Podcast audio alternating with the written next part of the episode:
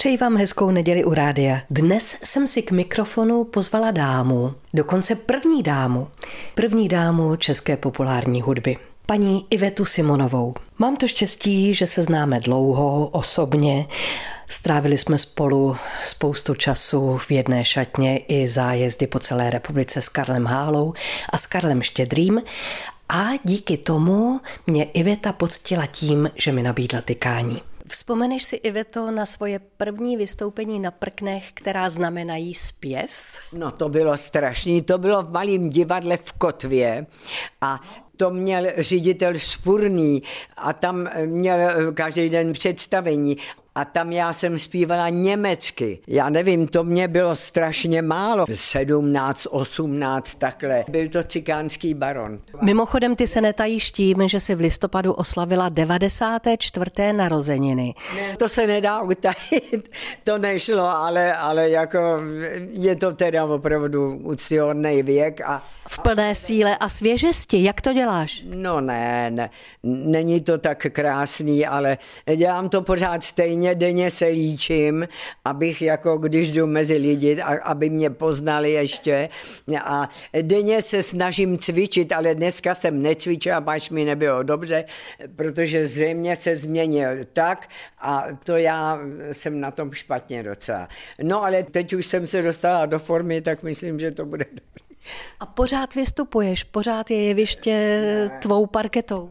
No tak ne, jednou tak za půl roku nebo do měsíce nebo tak nějak, to už bych ani nezvládala, ale, ale jsem šťastná, že tam ještě vidím to publikum, to prostě mě drží to publikum a, a zaspívám nějaký ty staré skladby a ty paní zpívají se mnou, takže někdy by vypadl text, tak já to mám jištěný, poněvadž ty paní to znají velice dobře. Před časem napsal náš společný kamarád Pavel Vrba knížku Iveta a její osudový muži.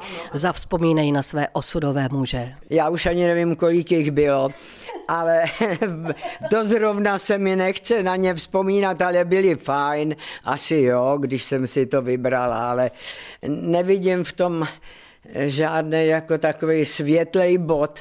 Bylo to fajn, ten spurný vomáčka, no byli tři a vláh, takže to nebylo tolik, to nemůžu tak vzpomínat, ale jako, že bych vzpomínala s nějakou láskou, ne, protože tam byl Milan a to byla hlavní osoba vedle mě a to mě vždycky jako ti moji partneři dávali k dobru, no jo, to zase jedete s chladělem a zase. Já jsem říkal jedině, že bych šla pěšky a on se vozil nebo tak nějak. Prostě neumím si to představit. Kdo vás dal dohromady?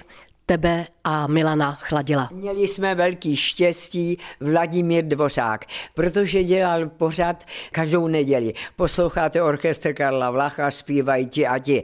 A Milan tam byl sám, protože on už rok přijel z Brna a rok zpíval s tím Karlem Vlachem, nebo necelé, já už přesně nevím. No a Takhle jsme zpívali písničku Mám ráda měsíc bílý až k ránu chodí spát. A to byla ta první skladba, kterou jsme zpívali spolu. A ten dvořák řekl, no tak to byste mohli něco zaspívat spolu, ti vaši zpěváčci, říkal Vlachovi.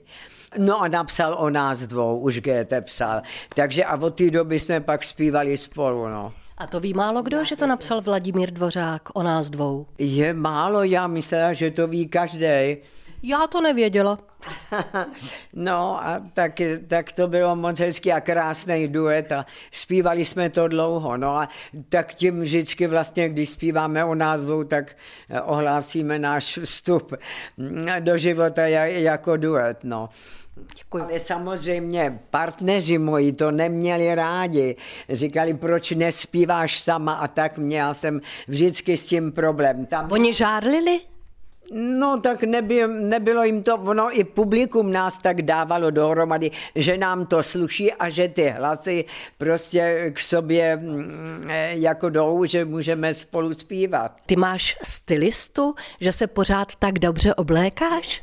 No tak mám tady paní Haničku z butiku, paní Haničku Suchárovou, kde jsme se právě teď sešli. Ona nám poskytla prostor, aby jsme tady mohli natočit náš rozhovor. Ano, a takže to jsem jí vděčná a vždycky mě eh, vybere nějaký kousek, když přijdu, že něco potřebuju narychlo nebo tak, tak vždycky tady uspěju.